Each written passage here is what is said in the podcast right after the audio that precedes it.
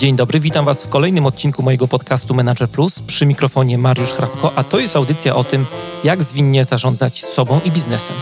Jeżeli chcecie, żeby coś zmieniło się w Waszym życiu i czujecie potrzebę ciągłego szlifowania swoich umiejętności, zapraszam do słuchania moich audycji.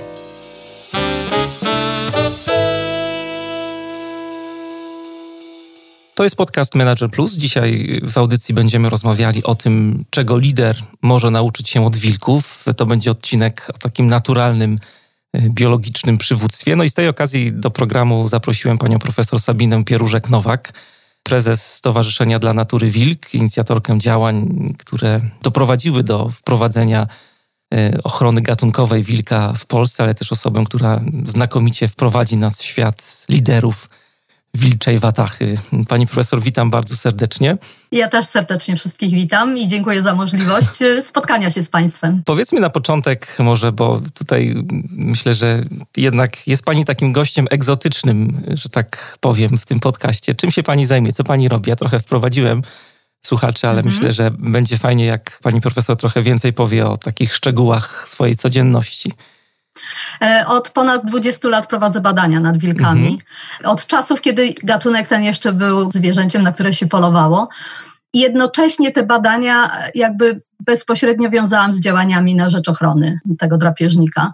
E, prowadziłam też oczywiście działania na rzecz ochrony innego drapieżnika, też super, e, super zabójcy, że tak powiem, A jakiego? czyli rysia. Rysia. Rysia, tak, tak. I też od, od wielu lat prowadzę badania nad tym gatunkiem. Generalnie zajmuję się ekologią mhm. E, wilka, ale też behawiorem, dynamiką populacji, ponieważ to jest niezwykle frapujący temat, kiedy w momencie, kiedy zdejmuje się jakby ten wpływ człowieka, szczególnie odstrzałów mhm. na gatunek. Widać, jak ta populacja wzrasta i przepięknie mogliśmy dzięki temu obserwować naturalną rekolonizację przez wilki zachodniej Polski. E, współpracuję z kilkoma osobami, terenowcami wyśmienitymi. Sama jestem terenowcem, więc po prostu tropimy wilki. E, czasami e, zakładamy im obroże telemetryczne z nadajnikami GPS, GSM. Teraz te techniki mocno, mocno się rozwinęły. Mhm. E, prowadzimy badania genetyczne, czyli zbieramy próbki genetyczne z wilków, dzięki temu poznajemy tajniki e, ich e, właśnie pokrewieństwa, struktury socjalnej i tych wszystkich elementów, które nam otwierają oczy na ten świat wilków. No mówi Pani, że jest Pani terenowcem, ja to potwierdzam, bo kiedy nie pisaliśmy do siebie, to zawsze było jakieś odniesienie do roztocza, że, że biegnie pani do lasu tropić rysie. A, albo wilki, tak. Albo wilki. Roztocze to jest... to jest taki nasz um, o, ostatni, jakby najnowszy teren badań. Od dwóch lat intensywnie tam badamy i wilki, i rysie. Prowadzimy właśnie odłowy i zakładamy im, im nadajniki, ale także oczywiście inne aspekty, na przykład dietę tych, dra, tych drapieżników poznajemy, co jest bardzo ważne, także w tym kontekście jakby interakcji mhm. z człowiekiem, z wpływem na środowisko leśne. Przez wiele lat bardzo intensywnie prowadziłam badania właśnie w zachodniej Polsce nad tym, jak wilki spontanicznie, bez pomocy człowieka rekolonizują tereny, z których zostały wcześniej wyparte poprzez po prostu odstrzały, zwalczanie.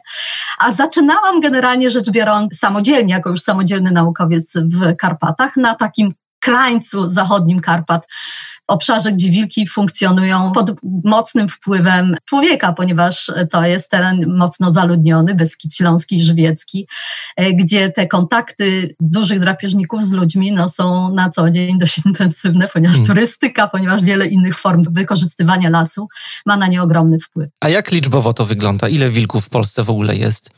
Ale to jest trudny temat.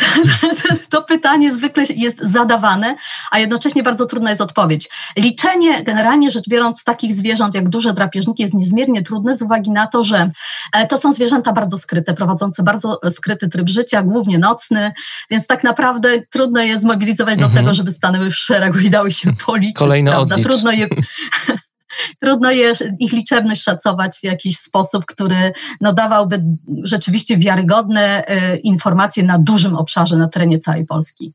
Od momentu, jak mamy wilki bytujące w całej Polsce, no to ta oszacowanie liczebności jest e, bardzo skomplikowane. Zwykle robi się to w ten sposób, że szacuje się po prostu na jakichś wybranych obszarach liczbę osobników, przelicza się to na powierzchnię, oblicza się zagęszczenie i potem się ekstrapoluje na mhm. cały zasięg. Więc te szacunki to jest około ponad 2000 e, Aha. wilków, chociaż Aha. ja wolę wilki e, liczyć na grupy rodzinne, na mhm. watachy, bo to mhm. jest bardziej wiarygodne moim zdaniem. To o watachach zaraz porozmawiamy, natomiast chciałem taką jedną myśl na początek wrzucić tutaj do naszej rozmowy, bo jak się przygotowałem do tego wywiadu, to taka myśl mi przyszła jednak, że no, takie podejście czy myślenie o wilkach w Polsce, nie wiem jak jest na świecie, ale u nas jest raczej fatalne, no bo wilkami się straszy dzieci, straszy się też dorosłych czasami. Nasza wiedza na temat wilków no, często niestety sięga co najwyżej różnych jakichś takich legend czy bajek. W mediach też różne są takie tak zwane fake newsy na temat właśnie wilków. Z czego ten taki czarny PR wynika? No głównie z tego, że wilki czasami po prostu korzystają z naszych zasobów pokarmowych, to znaczy zabijają zwierzęta gospodarskie. Mhm. I zwykle osoby, które są zaangażowane w jakiś sposób w hodowlę zwierząt gospodarskich, no y, nie pałają do wilków sentymentem, ponieważ no muszą wprowadzać różne metody ochrony inwentarza, żeby zapobiec tym atakom. Ponieważ dawniej byliśmy głównie takim społeczeństwem zajmującym się rolnictwem, hodowlą, e, no więc jakby ta hmm. świadomość świadomość tego zagrożenia ze strony drapieżników, a szczególnie wilków, no była bardziej powszechna. Potem no, jakby to miejskie życie zupełnie nas oddzieliło od tych wilków, ale ciągle gdzieś tam w tyle głowy to postrzeganie wilka jako zwierzęcia, które stanowi zagrożenie dla naszej własności, czyli zwierząt gospodarskich tkwi. Ale jest jeszcze o wiele głębsze korzenie tej niechęci. To jest po prostu to, że wilki generalnie i głównie żywią się dzikimi zwierzętami kopytnymi. I tutaj jakby cała rzesza myśliwych ma do nich o, e, o to pretensje. E, Czyli ponieważ w momencie, pewnie tak? Tak, tak, dokładnie. Chodzi o to, że no, wilk jest jednak konkurentem w środowisku leśnym dla myśliwych. Konkurentem, który jest na miejscu, prawda? Jest mhm. w tym lesie 24 godziny na dobę i doskonale zna obyczaje i miejsca e, bytowania dzikich ssaków e, kopytnych. W związku z tym no, fantastycznie sobie radzi z polowaniem na te zwierzęta, a dla myśliwych jest to rzecz, która jest trudna do zaakceptowania. Mhm. Bardziej widzą wilka jako konkurenta w środowisku niż wilka jako sprzymierzeńca, który ma jednak pozytywny wpływ na tą populację swojej zdobyczy, czyli na, na, na, na jelenie, sarny i dziki. Ale te mechanizmy są jakby na tyle już skomplikowane, że może nie teraz o tym będziemy no, rozmawiać. My dzisiaj w naszej audycji z jednej strony no, będziemy siłą rzeczy próbowali trochę odczarować ten czarny PR. Y, pokażemy na pewno, tutaj jestem przekonany, słysząc też panią profesor, że jest to taka rodzina o pięknej socjalnej strukturze, no ale też z drugiej strony drugi taki cel, chyba taki podstawowy tego, o czym chcemy rozmawiać, to e, w tej rodzinie wilczej jest jednak mnóstwo analogii do życia liderów w naszym takim społecznym świecie, w biznesie, w firmach, w zespołach. No chciałbym zacząć w związku z tym od tego tematu, który już tam gdzieś między wierszami się pojawił. Temat w jakiś sposób podstawowy dla mm, właśnie rozumienia tych relacji lider, rodzina, zespół, y, Watacha. Myślę, że dla wielu osób y, to słowo wilk jednak kojarzy się z Watachą. Czym Watacha jest? Jakby mogła pani profesor w paru słowach tak prowadzić nas w temat. No więc może to wszystkich zaskoczy, ale Watacha tak naprawdę jest grupą rodzinną. I ta wiedza o tym, czym jest Wataha, no nie jest zbyt stara, prawda? Tego dowiedzieliśmy się dzięki nowoczesnym technikom badawczym, dzięki przede wszystkim genetyce, mhm. ale także dzięki właśnie e, telemetrii i możliwości obserwowania obecnie już teraz wilków nawet bezpośrednio, ale nie okiem własnym, tylko za pośrednictwem fotopułapek czy automatycznych kamer, które nagrywają po prostu sekwencje z wilkami, kiedy Oczywiście taka kamera musi być odpowiednio ustawiona w lesie i możemy obserwować ich naturalne zachowania. I wtedy widzimy te relacje pomiędzy poszczególnymi członkami tej watachy, a ja może będę mówiła coraz częściej w tej rozmowie grupy rodzinnej, mhm. żeby wprowadzić, wprowadzić ten zamiennik, który, który, tak naprawdę lepiej obrazuje, z czym mamy do czynienia, a więc te wszystkie relacje w grupie rodzinnej stają się dla nas bardzo jasne, ponieważ dość wiernie odzwierciedlają to, co się dzieje w ludzkich rodzinach. Okazuje się, że jesteśmy po prostu socjalnymi zwierzętami, my i wilki, na dodatek bardzo do siebie podobnymi. Mhm, bo Wataha to jest, y, no kojarzy się tak obiegowo trochę jak taka banda zbójców. Y, bardzo no tak. I ta rodzina też, y, muszę powiedzieć, że jest dużo takich, ja też jestem wielkim fanem jakby stosowania analogii rodziny do zespołu, do też rodziców, do pracy liderów mhm. właśnie w firmach i tutaj bardzo mi to współgra z tym, o czym pani profesor nam tutaj mm, opowiada. I mam takie pytanie, już jak rozmawiamy o tej watasze, no bo w watasze, jeżeli mówimy o rodzinie, no to jest ojciec i matka. Jak to wygląda, jak to jest zorganizowane u wilków? Słyszeliśmy pewnie wielokrotnie o samcu alfa, tak mi się też kojarzy e, z watachą.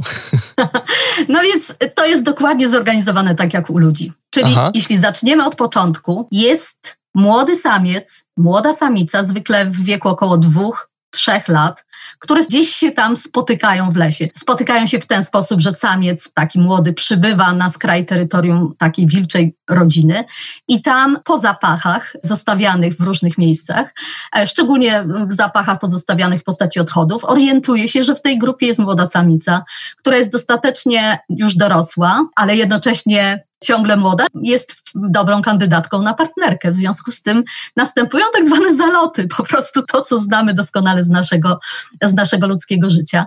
Albo dwa wilki, samica i samiec, spotykają się w zupełnie nowym środowisku, bo oba zdecydowały się opuścić swoje grupy rodzinne. Zawsze są to osobniki niespokrewnione. I te dwa młode wilki po prostu decydują się na wspólne życie.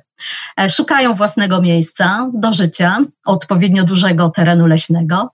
E, no i gdzieś w okolicach połowy lutego, do końca lutego, początku marca trwa ruja u tej młodej samicy i potem na początku maja lub pod koniec kwietnia rodzą się szczenięta i powstaje nam watacha, a tak naprawdę grupa rodzinna. Mhm. I teraz ci młodzi rodzice muszą po prostu na siebie przyjąć te wszystkie obowiązki wynikające z bycia rodzicami. I to w nich buduje tak naprawdę stopniowo, stopniowo coraz lepsze takie umiejętności ogarnięcia całej sytuacji, czyli po prostu zarządzania grupą podrastających z czasem szczeniąt, a potem już całkiem dorosłych wilków, które zostają jeszcze, całkiem dorosłego potomstwa, które zostaje jeszcze w grupie, pomagając rodzicom w następnym roku wychowywać szczenięta. Mhm. To jest właśnie jakby cała, cała mm, jakby historia powstawania takiej właśnie watachy, a w zasadzie grupy rodzinnej. Mamy więc y, tutaj dwóch takich liderów, y, mhm. samiec alfa, samica alfa. I takie pytanie, które gdzieś tam się pojawia, myślę, nie tylko w mojej głowie, ale też u słuchaczy, jakie cechy taki lider wilczej rodziny powinien posiadać? No bo znowu, jest takie pierwsze skojarzenie, że skoro samiec alfa to w ogóle już tak dumnie brzmi, no to musi być jakiś taki e, bardzo silny, nie wiem, urodziwy, umięśniony, nie wiem na co się tam zwraca u wilków uwagę, tak trochę przez analogię do ludzi tutaj patrzę.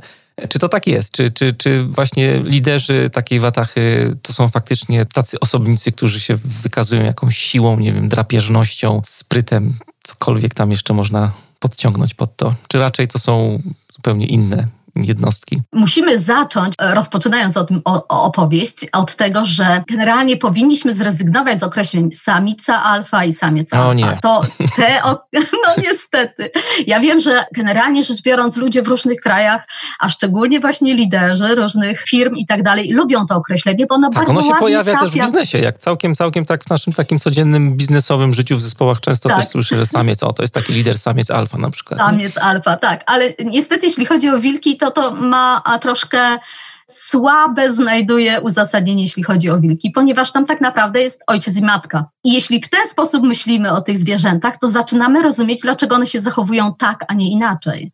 E, jeśli znajdziemy sobie analogię w ludzkiej rodzinie, to widzimy, że i w ludzkiej rodzinie ojciec i matka są najważniejsi, ponieważ oni wiedzą najwięcej, oni mają najwięcej doświadczenia, mają zasoby, prawda, którymi dysponują. E, w ludzkim przypadku są to zwykle zasoby finansowe, prawda, ale też mieszkanie, e, miejsce, gdzie ta rodzina e, żyje.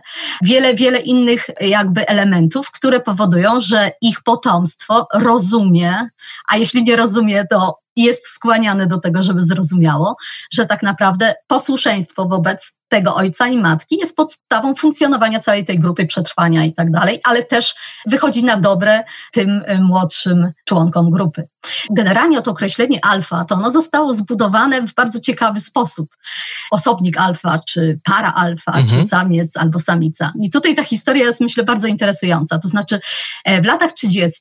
taki austriacki naukowiec, a w zasadzie szwajcarski, e, w Bazylei prowadził badania w ogrodzie zoologicznym nad wilkami, ponieważ to były czasy, kiedy obecność wilków no, była mocno ograniczona w Europie i trudno było prowadzić te badania w środowisku naturalnym, a poza tym jakby no, badania w terenie były znacznie mniej oczywiste dla ludzi zajmujących się zachowaniami zwierząt, raczej bazowano na obserwacjach w ogrodach zoologicznych, więc on prowadził takie badania, obserwacje, generalnie rzecz biorąc na wybiegu, na którym zgromadzona była grupa wilków zupełnie przypadkowych. One nie były w żaden sposób z sobą spokrewnione, po prostu sprowadzone z jakichś ogrodów zoologicznych z różnych miejsc Europy i w związku z tym jakby działania tej grupy, no na początku polegały na tym, osobników w tej grupie, żeby ustalić sobie po prostu pewne zasady funkcjonowania w ograniczonej przestrzeni, prawda? I no faktycznie zbudowała się tam hierarchia. Faktycznie najsilniejsze e, dwa wilki zdobyły jakby to przywództwo nad całą tą resztą mhm. wilków, które w jakiś tam sposób były albo bardziej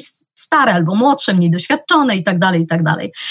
E, I Rudolf Schenke, właśnie ten człowiek, który te badania prowadził, wywiódł z tych kilkunastoletnich obserwacji, ponieważ jego, jego artykuł na ten temat ukazał się znacznie później, już w latach 40., właśnie e, taką teorię, że u wilków e, funkcjonowanie oparte jest właśnie na dominacji, na uległości osobników podporządkowanych. Mhm. No i na tym, żeby jakby ciągle okazywać tą dominację E, i na dodatek sporo agresji, żeby utrzymać całą tą grupę zupełnie niespokrewnionych osobników e, w jakichś tam ryzach, prawda? I jednocześnie zdominować pokarm, różne takie elementy, które e, w takim zamkniętym środowisku no, są, są łatwe do zagarnięcia. Najciekawsze jest to, że obecnie największy autorytet, jeśli chodzi o wilki, o badania nad wilkami, David Mitch, który w 1970 roku wydał pierwszą monografię amerykańską dotyczącą wilka. Badał wilki, opierał się na badaniach swoich, także na Ice Royal, które polegały głównie na telemetrii. To jest miejsce, gdzie strasznie trudno obserwować wilki. Te obserwacje były prowadzone głównie z samolotu i on przez mhm. wiele, wiele lat obserwował te wilki z dużej wysokości. No i widział, że zawsze tam gdzieś na przedzie jest jakiś jeden wilk. Ta grupa wilków była dość duża, ponieważ tam wilki polują na łosie te wilki były dość mocno do siebie podobne, trudno je było rozróżnić. Dlaczego, to powiem może za chwilę. Mhm. Schenker miał duże możliwości rozróżniania tych wilków w zamkniętej przestrzeni, ponieważ one były różne, z różnych miejsc, prawda? A David Mitch nie miał, ale widział to przywództwo, widział ten, tego największego wilka zawsze na przedzie i jakbym bardzo zasugerował się tymi pracami Schenkela i w swojej monografii dokładnie opisał ten status, tą dominację tego osobnika alfa, który prowadzi grupę, który jest najbardziej agresywny podczas polowań, jest największym wilkiem, najbardziej zdeterminowanym i tak dalej. I cała ta, e, cała ta struktura grupy została przez niego mocno przejęta z tych prac e, z lat 30. E, Schenkela. I to tak naprawdę ukształtowało nasze postrzeganie wilków przez kilkadziesiąt lat. I co jest najciekawsze w tym wszystkim, David Mitch pod koniec lat 90. przez e, kilkanaście sezonów prowadził obserwacje nad wilkami na wyspie Ellesmere i nagle się zorientował, hmm. że to, co napisał w swojej monografii, jest totalną bzdurą. Hmm. Że to, co widzi, obserwując parę wilków wychowującą szczenięta, to nie jest tak naprawdę ta watacha, w której jest ta dominacja, w której jest ta, ta przemoc, w której utrzymuje się ten status, prawda, samca alfa poprzez właśnie takie działania, ale to są naprawdę najbardziej ludzkie jeśli możemy takiego użyć określenia, zależności wynikające z więzi rodzinnych, że ten samiec, wielki samiec, który no, powinien być agresywny, jest czułym ojcem, że cała jego motywacja i ta, ta, ta determinacja polegająca na polowaniu, na przynoszeniu jedzenia i tak dalej, polega na tym, że on po prostu ma emocjonalny stosunek do szczeniąt, które urodziła mu jego partnerka. E, I żywi ją też dlatego, że ma do niej taki mocno emocjonalny stosunek i chce jej pomóc w wychowaniu tych szczeniąt, które są jego potomstwem. E, I wszystko stanęło na głowie, po Mitch, który oddał, sprzedał prawa autorskie do tej monografii Wilk z, lat, z roku 1970.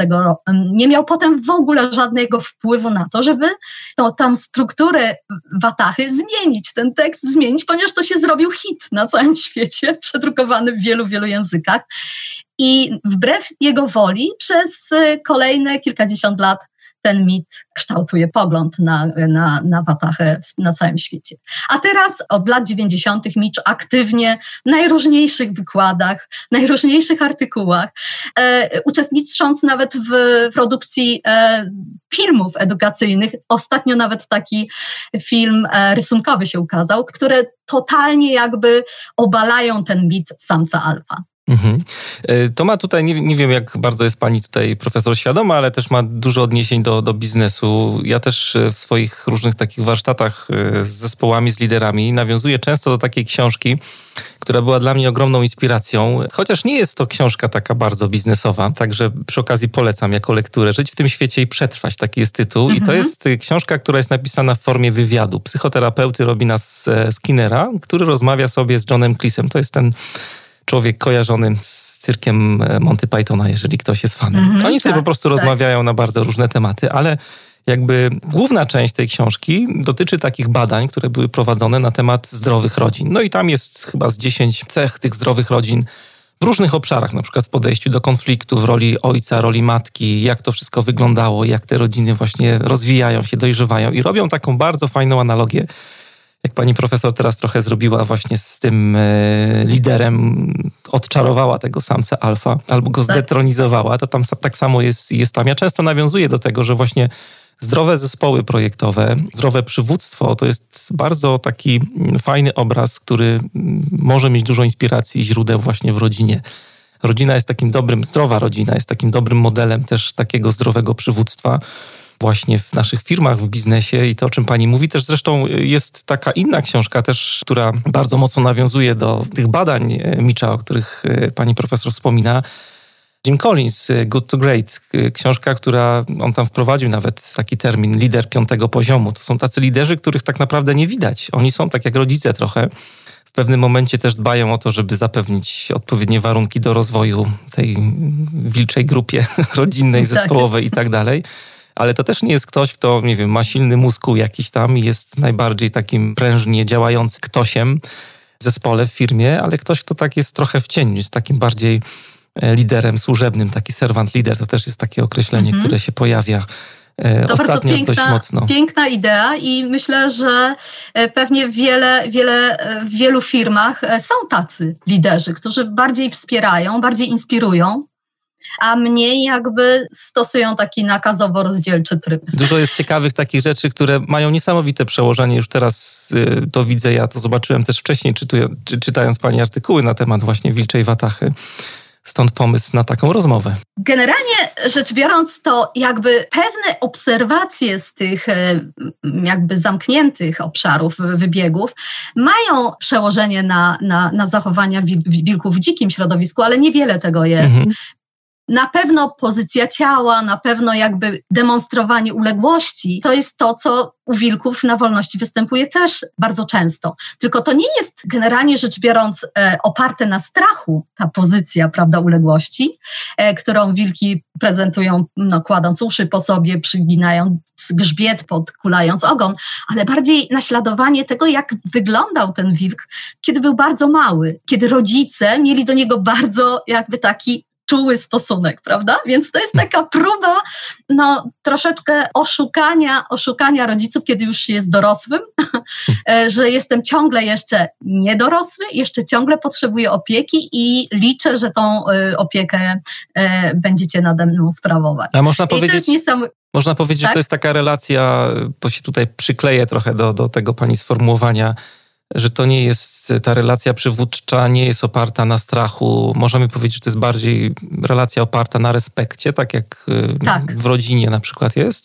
Tak, dokładnie. Rodzinie? To jest relacja, która większość wilków młodych, które przez całe życie nie znały innego przywództwa, jeśli już używ jeśli używamy tego określenia, tylko przywództwa ze strony matki i ojca, one generalnie rzecz biorąc są przekonane, że to jest ich cały świat, prawda? I mhm. że ta para rodzicielska no, jest dostarczycielem nie tylko pokarmu, ale też bezpieczeństwa, e, jest dostarczycielem e, także takiego miejsca, gdzie można żyć, e, jest gwarantem tego, że nic im się złego nie stanie, ale także dostarczycielem opieki, kiedy no, są jakieś kłopoty zdrowotne, ponieważ to, co jest charakterystyczne dla tych grup rodzinnych wilków, to to, że one się też sobą opiekują, kiedy są chore. E, nie jest tak, że wilk jest po prostu odrzucany, stary czy schorowany. Nie, nie jest wyrzucany poza nawias, poza grupę rodzinną, ale jego e, krewni, czyli najczęściej albo rodzice, albo po prostu potomstwo dostarcza rodzicom pokarm, żeby wspomóc w tym, w tym trudnym e, czasie, ponieważ życie e, wilków to nie jest bajka, prawda? Wszystkim się wydaje, że one polują na wszystko, co im się zamarzy, co zobaczą, to zabiją, prawda? I zjedzą i praktycznie non-stop chodzą z pełnymi brzuchami, ale tak nie jest. To jest życie, które stawia przed tą grupą mnóstwo wyzwań. Jeśli już e, jakby mówiliśmy o tym, czy to są, czy czy ta para rodzicielska, prawda, to, to są naj, najzdrowsze, największe i najbardziej okazałe wilki e, w grupie, to powiem, że nie zawsze tak się dzieje, mhm. ponieważ jeśli generalnie rzecz biorąc, samica, na przykład matka, może być po prostu bardzo drobną wilczycą. Bardzo drobną, e, drobnym osobnikiem, który też te swoje cechy, jakby niewielkiego wzrostu, przekazuje swojemu potomstwu. A samiec może być albo też równie nieduży, ale może być też wielki. Również samica może być bardzo wysoka, więc jakby ta kombinacja cech ma odzwierciedlenie w, w potomstwie i czasami widujemy na przykład, że córki są wyższe od matki w takiej grupie rodzinnej, albo że samiec, który jest ojcem, prawda, ma syna, który jest równie duży jak on. Może jest szczuplejszy, ma mniejszą wagę, ma jeszcze mniejszą głowę, ponieważ wilki rosną jednak przez 2-3 lata, e, to jest okres intensywnego wzrostu. A ponieważ mniej więcej w tym okresie ciągle są jeszcze w grupie rodzinnej, no to widać stopniowo, jak ten syn dorasta do rozmiaru ojca, a potem już nie wiemy, jakie są te, te, te, te, te relacje, ponieważ najczęściej tacy synowie i takie córki opuszczają grupę rodzinną i takich trzylatków, trzy, czteroletnie wilki, które są potomstwem tej grupie, rzadko jeszcze w tej grupie funkcjonują, tylko już opuszczają i zakładają własne rodziny. To służebne przywództwo, które wywołałem wcześniej, dotyka wielu takich obszarów, o których y, tutaj pani gdzieś mhm. między wierszami wspomina, jak na przykład to, że to życie wilcze nie jest bajką. No i jednym z takich wyzwań, o których y, też warto powiedzieć, jest na przykład y, walka o przetrwanie, o, o, o to, żeby się wyżywić odpowiednio. I tak pamiętam, że jak czytałem jeden z pani artykułów na ten temat, to bardzo wzruszająca była historia taka y, dotycząca no, czasu bardzo trudnego, jak faktycznie tylko ten samiec alfa mógł się najeść i przynosił y, w brzuchu pożywienie dla całej reszty i zwracał to pożywienie, żeby ta wilcza rodzina się mogła najeść. To pokazuje, jak mocno ta relacja służby jest tutaj gdzieś zaszyta. E, no tak, to, to tak jest, że e, wilki polują na ofiary, które są zwykle znacznie większe od nich.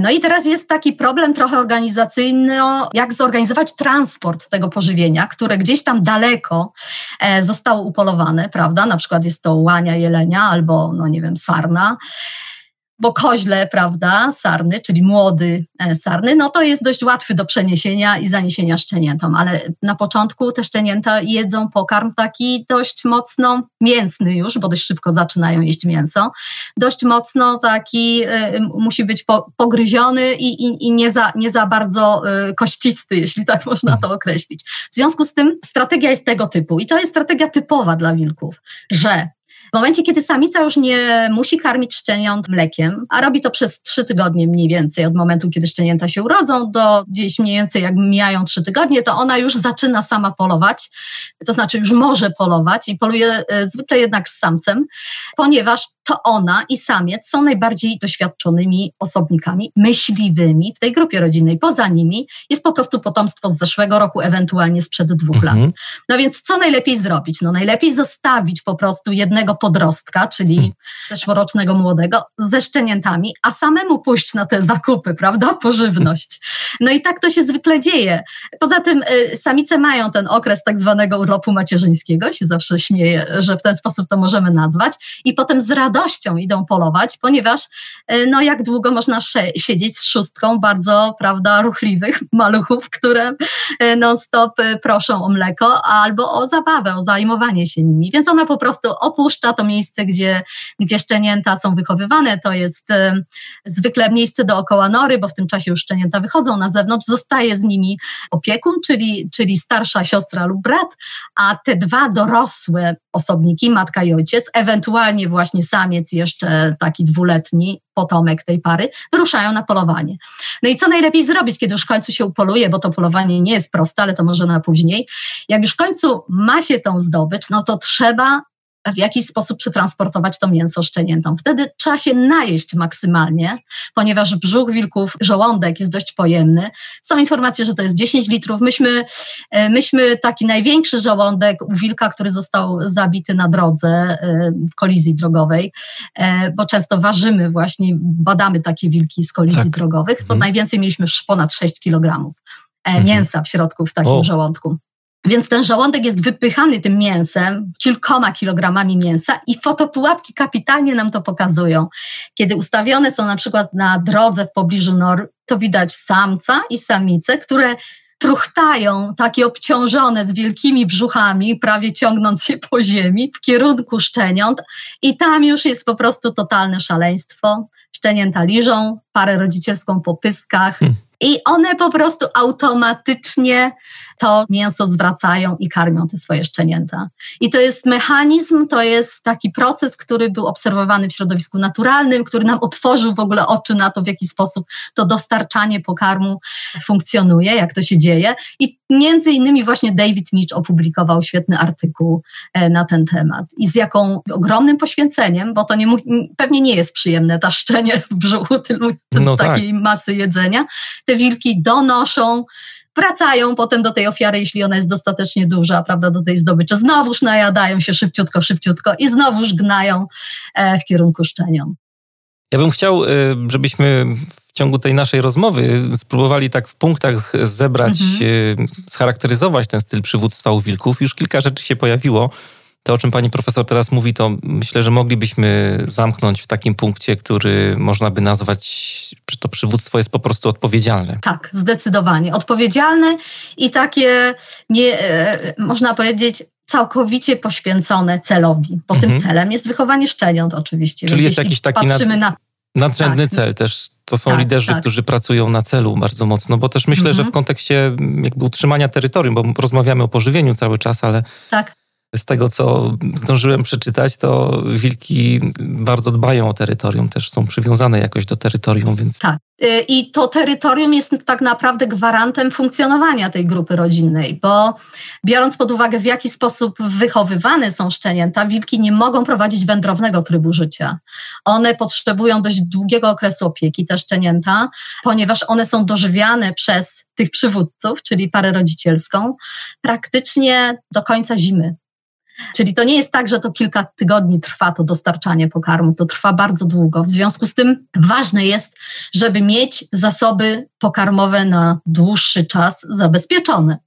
E, żeby tak się działo, no to, a ponieważ one polują na e, dzikie zwierzęta kopytne, no to trzeba mieć odpowiednio duży kawałek lasu, terenu, prawda, gdzie te zwierzęta kopytne żyją, na wyłączność. I u wilków charakterystyczną sprawą jest bardzo mocny terytorializm, to znaczy one bronią tego swoje, swojego terytorium przed sąsiadami, przed innymi wilkami. Nie przed innymi gatunkami, tylko i wyłącznie te jakby zachowania agresywne wilków uwidaczniają się w kontaktach z sąsiadami. I czasami są to zachowania ekstremalnie agresywne, prowadzące do zabicia sąsiada tylko dlatego, że wszedł na terytorium, które zajmuje dana grupa rodzinna. Powiedzieliśmy też tutaj jako trzeci punkt można by dorzucić to utrzymanie władzy, które jest związane bardziej z respektem niż strachem. To, to co wcześniej mm -hmm, żeśmy o tym tak. rozmawiali.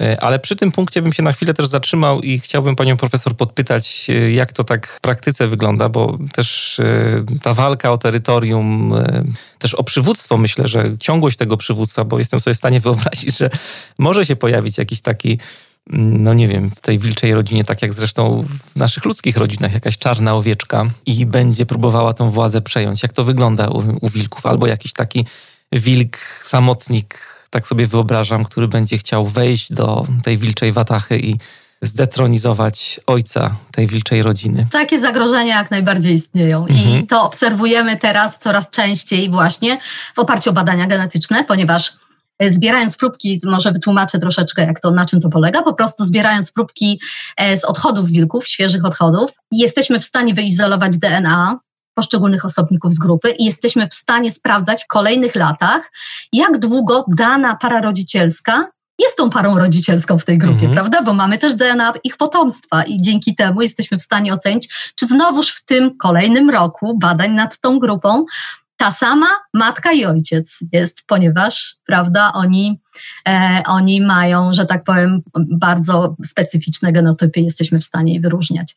No i czasami z zaskoczeniem stwierdzamy, że nie, nagle mamy zupełnie inną samicę, ponieważ potomstwo wykazuje, to są inne genotypy, jakby z, kompilacja różnych, różnych genotypów matczynych i, i o, e, ojca, co wskazuje na to, że coś się zadziało, że może samica zginęła, nastąpiła wymiana. Dlaczego ta wymiana nastąpiła? I tutaj jest wiele czynników. I to jest bardzo frapujący w ogóle temat, ponieważ zdarza się tak, że po prostu jakaś grupa sąsiadów, która miała dobry sukces rozrodczy w poprzednim roku, ma większą liczbę potomstwa, w związku z tym rozrosła się. Ta para rodzicielska też posunęła się jakby w wieku, prawda? Są bardziej dojrzałe te wilki, ta sąsiednia para rodzicielska, e, bardziej odważne, starają się poszerzyć swoje terytorium, żeby zapewnić byt swojej grupie. A to poszerzenie terytorium w obszarach, na terenach leśnych, gdzie populacja wilków jest wysycona i każda grupa rodzinna ma sąsiadów, prawda, inne grupy, no to poszerzenie może być tylko kosztem terytorium sąsiadów przynajmniej części terytorium. I może dochodzić właśnie do sytuacji, kiedy sąsiedzi są po prostu zabijani, albo może być tak, że po prostu zabijany jest samiec w tej grupie sąsiadów, no i zaczyna być problem, ponieważ samica nie ma partnera. E, I może tak być, że po prostu z tej e, bardziej takiej ekspansywnej grupy rodzinnej jej partnerem zostaje syn tej hmm. grupy rodzinnej. Po prostu przechodzi do terytorium tej mniejszej watachy i przejmuje samicę i w ten sposób wszystko się zmienia. Prawda, cały ten układ i także relacje pomiędzy dwiema grupami, bo kiedy mamy do czynienia z grupami blisko z sobą spokrewnionymi, na przykład dwie siostry są samicami rozmnażającymi, to te relacje są bardziej takie łagodne. Nie ma takiej niechęci jak między kargulami. Niesamowite historie pani opowiada tutaj. Także to jest, jest to bardzo ciekawe. Generalnie rzecz biorąc, te terytoria są bardzo ważnym e, zasobem e, takiej, e, takiej każdej z tych grup rodzinnych, terytoria obejmujące odpowiednią, odpowiednią liczbę e, potencjalnych zdobyczy, prawda? Bo to jest najważniejsze, ale też obejmujące, te terytoria muszą obejmować bezpieczne miejsca do rozrodu czyli takie miejsca, gdzie można wyprowadzić szczenięta, urodzić w norze albo gdzieś w jakimś e, miejscu bezpiecznym, no i potem je bezpiecznie wychowywać z dala od zagrożeń. Tymi zagrożeniami są nie tylko sąsiednie grupy wilków, ale też człowiek, prawda? W związku z tym takie miejsce wychowu szczeniąt musi być jednak dostatecznie daleko od centrów aktywności ludzi i to jest w takich terenach zdominowanych przez człowieka, w tym human dominated landscape, które mamy, mm. który mamy powszechnie w całej Europie. E, to jest duży problem, jeśli chodzi o właśnie wydzielenie sobie terytorium, które będzie miało tą strefę centralną, gdzie wychowuje się szczenięta dostatecznie daleko od ludzi, żeby te szczenięta były bezpieczne przed zakusami człowieka, no i sąsiadów, prawda? Hmm. Więc to jest wiele czynników, które trzeba wziąć pod uwagę, jakby, żeby stworzyć bezpieczną, bezpieczne terytorium, stworzyć stabilną grupę rodzinną. To nie jest tylko to, że się ma, prawda, jest się młodym, hmm. ma się entuzjazm, zdolności rozrodcze i się rodzi szczenięta. Trzeba stopniowo nabierać doświadczenia, ponieważ z każdym rokiem to doświadczenie pomaga lepiej rozwiązywać problemy, które narastają, bo oczywiście środowisko nie jest stabilne dookoła. Tu pojawia się nowa grupa, tu się pojawia nowy samiec, albo ci sąsiedzi dostatecznie urośli w siłę, że mogą stanowić w następnym roku już duże zagrożenie.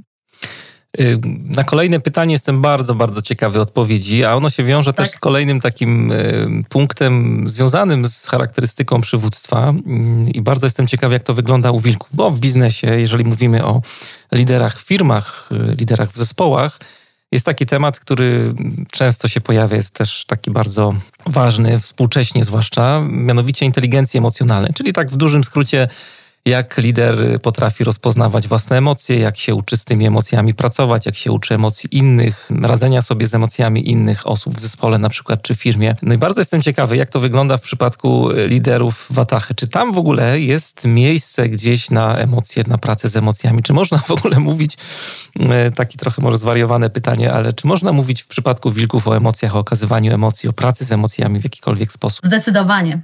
Zdecydowanie. Myślę, że e, e, każdy, kto ma psa, w to nie wątpi, ponieważ no, psy są po prostu potomkami wilków, w związku z tym te emocje są bardzo podobne. E, emocje u psów są głównie nakierowane na człowieka, natomiast u wilków na przedstawicieli własnego mhm. gatunku. Już chociażby to, że para rodzicielska, w momencie, kiedy się spotykają dwa młode wilki, to tam naprawdę grają dużą rolę emocje. To nie jest tak, że każde dwa osobniki różnej płci, jeśli się spotkają, to natychmiast mogą założyć grupę. One się muszą dobrać odpowiednio, to są kwestie zapachu, to są kwestie jakby takiego dobrania się e, i tam się rodzą naprawdę duże emocje. Przed, e, przed kilka miesięcy już przed rują ta para musi być razem, żeby coś z tego wyniknęło, hmm. mówiąc bardzo oględnie, prawda? Więc to jest pierwszy element. Kolejny jest taki, że jakby w interesie generalnie rzecz biorąc grupy, tej grupy rodzinnej jest to, żeby wszystkie konflikty jakby minimalizować już na, u samego źródła.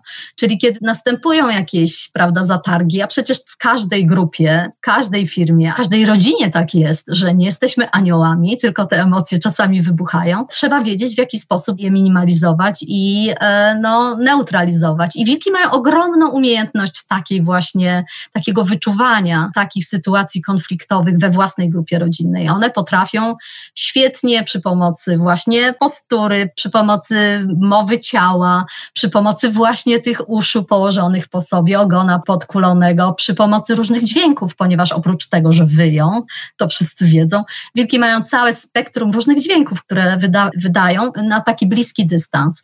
Popiskują. Język polski generalnie nie posiada wyrazów, które byłyby w stanie określić te wszystkie kategorie dźwięków. Angielski jest o wiele lepszy do tego. W każdym razie te wszystkie dźwięki służą temu, żeby minimalizować napięcie między nimi, żeby uwidaczniać, w jakiś tam sposób okazywać takie pozytywne emocje, pokazywać uczucia, przywiązanie i żeby w ten sposób i postawą ciała, i dźwiękiem właśnie minimalizować, minimalizować te stany napięcia. I one robią to o wiele lepiej niż hmm. psy między sobą. Mhm.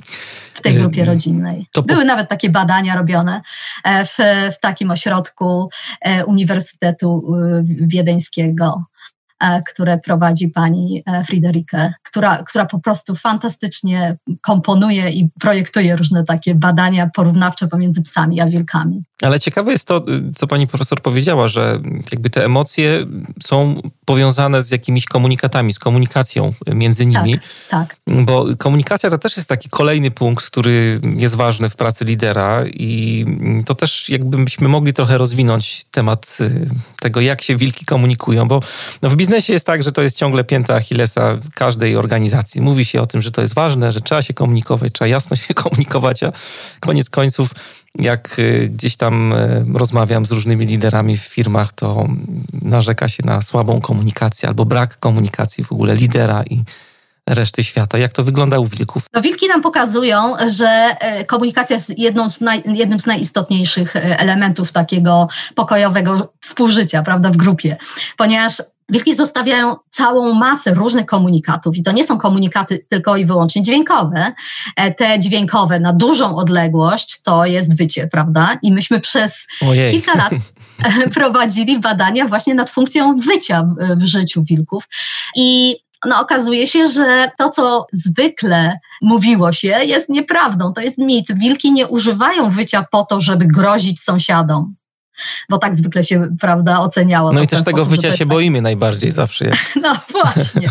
Wilki wyją po to, żeby się skomunikować z sobą wewnątrz grupy rodzinnej, ponieważ jeśli się żyje na obszarze, jeśli można tak powiedzieć w analogii do firm, firmie, która ma, prawda, teren e, wielkości 300 kilometrów kwadratowych lub więcej, no to trzeba mieć e, komunikator, który jest skuteczny, a to wycie jest słyszane na bardzo dużą odległość. Ale co oznacza wycie? Znaczy jestem, niosę królika na przykład do tej rodziny, czy, no wycie, wycie służy kilku celom. Po pierwsze tak, e, jeśli para rodzicielska, tak, albo w ogóle łowcy, może w ten sposób, prawda, ta, ta, ta grupa, bo to nie zawsze jest para rodzicielska, często to jest jeszcze pomoc starszego potomstwa, wracają z polowania z tym pełnym brzuchem, prawda, mhm. to one muszą w jakiś sposób zakomunikować szczeniętom, że wracają, albo temu opiekunowi szczeniąt, który tam siedzi z nimi, że ma się pojawić w tym i w tym miejscu, bo one y, są dość niesforne generalnie szczenięta, w związku z tym, no, nigdy nie wiadomo, prawda, w którym kawałku tej strefy centralnej one będą. W związku z tym ten komunikat oznacza wracamy z posiłkiem, bądźcie w tym i w tym miejscu, tam się spotykamy, prawda? Albo przygotujcie się, idziemy z jedzeniem, albo uspokajające. Wiemy, że jesteście głodni, idziemy z jedzeniem. To jest jedna funkcja. Druga funkcja, często wyją też szczenięta, ponieważ są zaniepokojone, albo ten opiekun, który siedzi ze szczeniętami e, i opiekuje się nimi w jakimś tam miejscu. Ponieważ pojawia się człowiek, ponieważ pojawia się, jak, pojawiają się jakieś inne obce wilki, więc komunikat jest do tej tej grupy łowców, wracajcie natychmiast alarm, stan totalnego zagrożenia, prawda? Albo szczenięta wyją, przychodźcie, bo jesteśmy głodni, no ileż czasu można na was czekać. E, albo na przykład, jeśli jest duża grupa polująca, na przykład, y, nie wiem, matka poluje y, razem z starszym synem, a ojciec ze starszą córką, to jeśli któraś z tych grup, podgrup e, łowieckich e, uda im się coś upolować większego, no to wtedy wołają resztę grupy, przyjdźcie, pomóżcie, napychamy brzuchy, idziemy do dzieciaków, jeśli można użyć takiego określenia, i zanosimy im jedzenie. Albo przyjdźcie do nas, albo przyprowadźcie szczenięta, bo są już na tyle duże, że możemy w tym miejscu tą zdobycz zjeść. Więc ta, ta, ta liczba tych komunikatów jest y, znacznie większa niż nam się dawniej wydawało. Poza tym jest jeszcze taki fajny komunikat mobilizacji.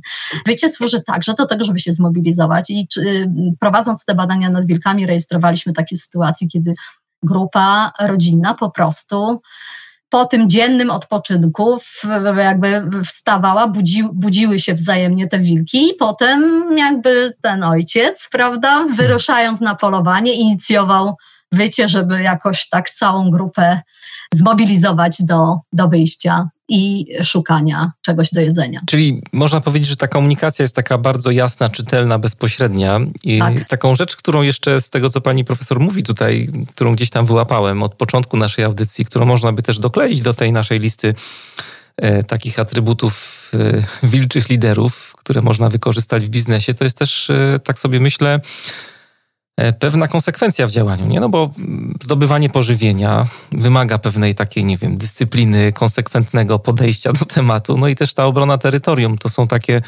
bardzo ważne i codzienne, nieustające obowiązki właśnie tych wilczych dominatorów, jakkolwiek byśmy ich nie nazywali. E, wiąże się to z dużą dyscypliną. To też można by powiedzieć, tak, że to jest tak. taka. I to jest bardzo ciekawe, że ta dyscyplina często jest utrzymywana te takie obowiązki dotyczące znakowania terytorium, obrony terytorium przez samice ponieważ to one często mobilizują swojego partnera do tego, żeby wyjść na obchód terytorium, ponieważ innym sposobem komunikowania się wilków, oprócz tych dźwiękowych, prawda, intymnych dźwięków pomiędzy, e, pomiędzy członkami grupy rodzinnej i tych komunikatów w postaci wycia, innym sposobem komunikowania się jest pozostawianie znaków zapachowych. Wilki mają ogromny talent do tego, żeby po prostu pozostawiać odchody albo pozostawiać yy, po prostu mocz na różnych obiektach, na drzewach, przy granicy własnego terytorium. I ten komunikat zapachowy nie jest y, skierowany, jeśli to jest przy granicy terytorium, do własnej grupy, ale głównie do sąsiadów, którzy przychodzą tam dwa, trzy dni później i obwąchują, prawda, to drzewo i wiedzą już, że bardzo zdeterminowani są w tej grupie ta para rodzicielska, że to jest, one są zdrowe, te wilki, że są e, dość trudnymi przeciwnikami i nie ma co nadmiernie, prawda, nadwyrężać ich cierpliwości i robić jakieś wycieczki e, łowieckie w, w głąb tego terytorium sąsiadów. Więc to jest wszystko, wszystko polega właśnie na komunikacji, ponieważ ta komunikacja, jasny komunikat, E, dla sąsiadów, dla konkurencyjnej firmy, jeśli użyjemy tu takich biznesowych określeń, jasny komunikat e, zapobiega także niepotrzebnej utracie sił, ponieważ potyczki pomiędzy dwiema grupami wilków, prawda, dwiema grupami rodzinnymi, to nie są zabawy. To już, kiedy już dochodzi do bezpośredniego starcia, to są ofiary śmiertelne najczęściej albo bardzo, bardzo mocno poranione. E, więc znacznie zdrowiej e, i znacznie sensowniej jest pozostawiać jasne komunikaty, które po prostu zapobiegają konfliktom i e, tym potyczkom. I tutaj też mm, dopowiem trochę tak z mojej strony. Były takie badania, taki no, dość duży projekt badawczy, dziewięcioletni. Wywoływałem już wcześniej pana Jima Collinsa, ale on też e, z Mortenem Hansenem e, wymyślili sobie takie badania firm. Zastanawiali się, dlaczego e, niektóre firmy rozkwitają w czasach niepewności, a inne po prostu im się nie udaje, upadają. No i, i mhm. oczywiście jednym z takich istotnych parametrów sukcesu takich firm byli liderzy, co tutaj łatwo się domyśleć. Ale do czego zmierzam, że zrobili też taką charakterystykę liderów pracujących w tych firmach i wyróżnili trzy takie najważniejsze cechy. Jedną z tych cech, tutaj uwaga, uwaga, była fanatyczna dyscyplina właśnie, tak jak e, mhm. tutaj właśnie w Wilczym Stadzie. Czyli takie no, konsekwentne realizowanie wartości, celów, czy jakichś tam standardów działania, które mm, lider wyznaje i które wprowadził. No i tak jak pani profesor mówi, to podobnie jest też z wilkami, że one działają w oparciu o takie w sumie proste reguły życia grupowego, no ale też e, z ogromną konsekwencją i też z taką fanatyczną dyscypliną E, te reguły realizują. E, to jest, to jest teraz bardzo jakby o wiele więcej mamy informacji na ten temat dzięki właśnie kamerom automatycznym, ponieważ one rejestrują nam te zachowania właśnie w takich miejscach na granicy terytorium dwóch albo nawet trzech grup rodzinnych i widzimy także bardzo ładnie w tych miejscach relacje pomiędzy tą parą rodzicielską, ponieważ one znakując na tym, na jednym konkretnym drzewie, bo zwykle te znakowania są właśnie moczem na jednym konkretnym drzewie i drapanie wokół tego drzewa pazurami. To są właśnie takie najbardziej charakterystyczne sposoby znakowania przez wilki swojego terytorium. Między sobą się też pięknie komunikują właśnie tymi intymnymi dźwiękami. E, słychać, ponieważ te e, automatyczne kamery nagrywają także dźwięk, słychać po prostu to ich gadanie takie. Ja zawsze mówię, że to są takie czułe słówka, prawda? To no, ich gadanie między sobą. jest tokowanie, więc można powiedzieć, że tokują, chociaż tutaj pewnie zostanę zlinczowany. Że, że co? Że, co? Że, że to kują, tak jak u głuszca, nie? Bardzo mi się podoba to określenie. To no tak, ja, ja to określam czułymi słówkami zwykle e, i e, bardzo, bardzo fajne jest to, że tam e, widać ewidentnie w tych grupach wilczych, że tam jest dwóch przywódców.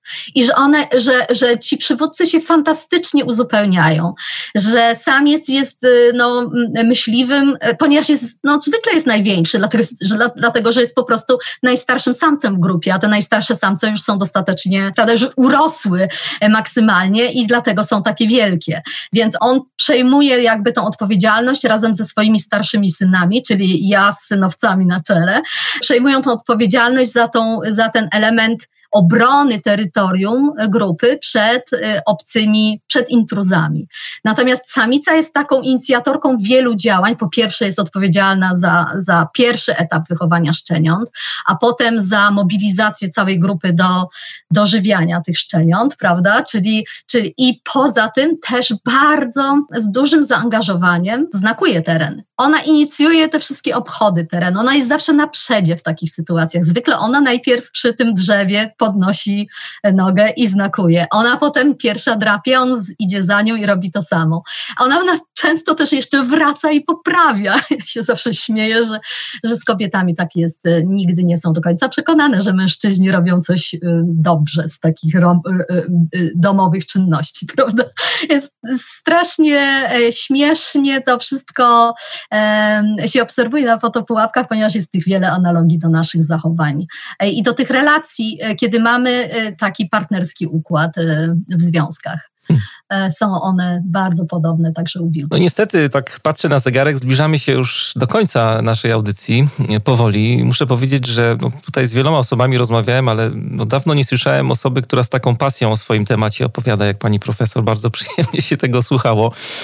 E, I Dziękuję. Chciałbym jeszcze o jednej rzeczy powiedzieć na koniec tak. tutaj dla naszych słuchaczy, bo tutaj kilka razy już komunikowałem różnymi kanałami i, i na Facebooku, na LinkedInie i też była informacja w newsletterze, że uruchamiamy kierunek studiów podyplomowych, nowy, Agile Leadership, czyli takie zwinne przywództwo, który będziemy robić na Uniwersytecie SWPS w Warszawie i tam będzie taki jeden z wielu tematów bardzo ciekawych dla naszych słuchaczy. Chcemy dotknąć tematu biologicznego przywództwa w oparciu o Właśnie model przywództwa wilczej watachy, ten temat będzie tam dość mocno e, przerabiany i tutaj wcześniej nie zdradzałem w ogóle słuchaczom, że pani profesor e, poprowadzi tam zarówno wykłady, jak i warsztaty. Wspólnie będziemy część tam tych rzeczy realizować.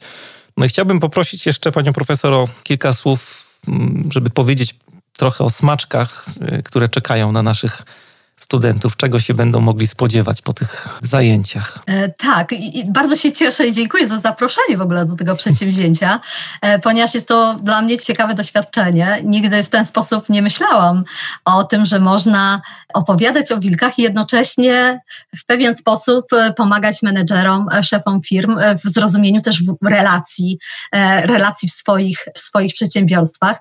I to jest, myślę, to, to, to będzie generalnie też jakby duża szkoła dla mnie. Sama jestem dość zafrapowana tym wszystkim. No będziemy opowiadać o, o, o różnych, różnych zjawiskach, różnych relacjach e, pomiędzy wilkami.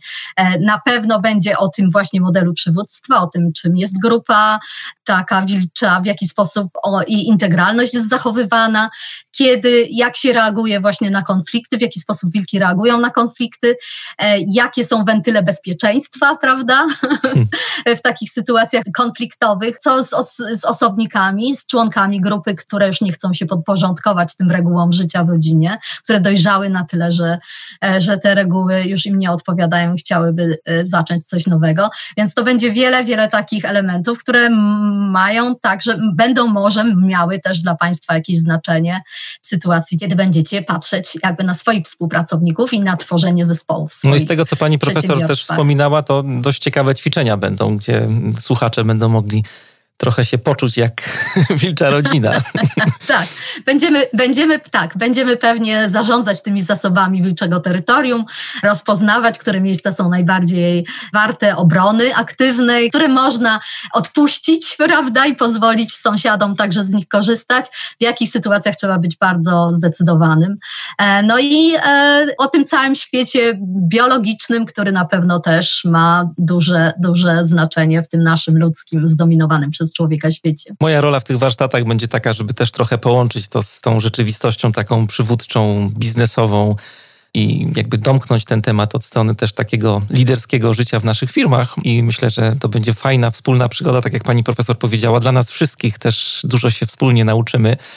No jeżeli chcecie popracować właśnie nad rozwojem własnego przywództwa w oparciu o podejście Edge'a, jeżeli szukacie mentorów, przewodników na tej drodze, no ale też i pewnej takiej grupy wsparcia, bo te studia to też pewna społeczność, którą będziemy chcieli zbudować. No to bardzo serdecznie Was zapraszamy. W materiałach do odcinka, oprócz artykułów pani profesor, o których wspominałem, to znajdziecie też wszystkie potrzebne linki dotyczące tego kierunku. Rekrutacja wciąż trwa i z tego co wiem, jest już całkiem sporo chętnych. Wygląda na to, że wystartujemy w październiku, jeżeli różne nam tutaj przeszkody się nie pojawią losowe, to pewnie się spotkamy na zajęciach.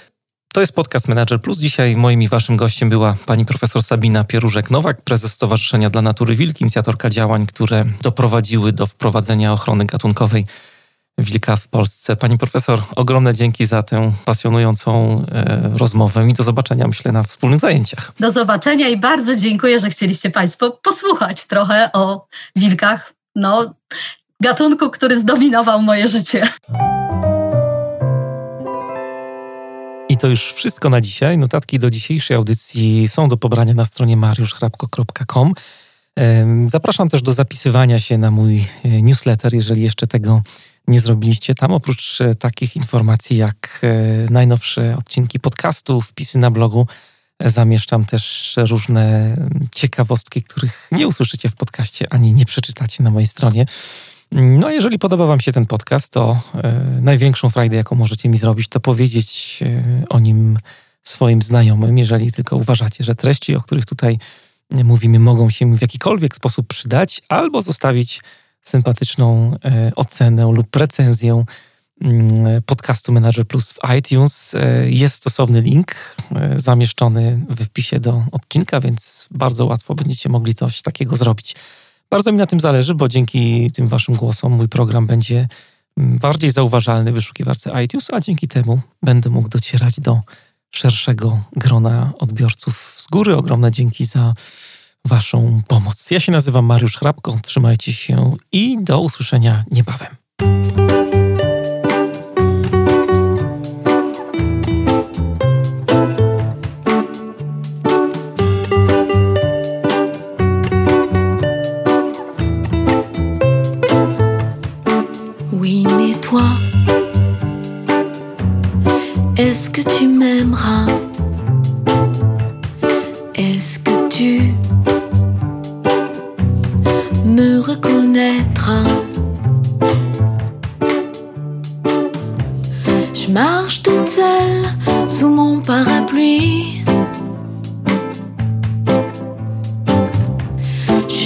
Coin de soleil à l'ombre de cette vie.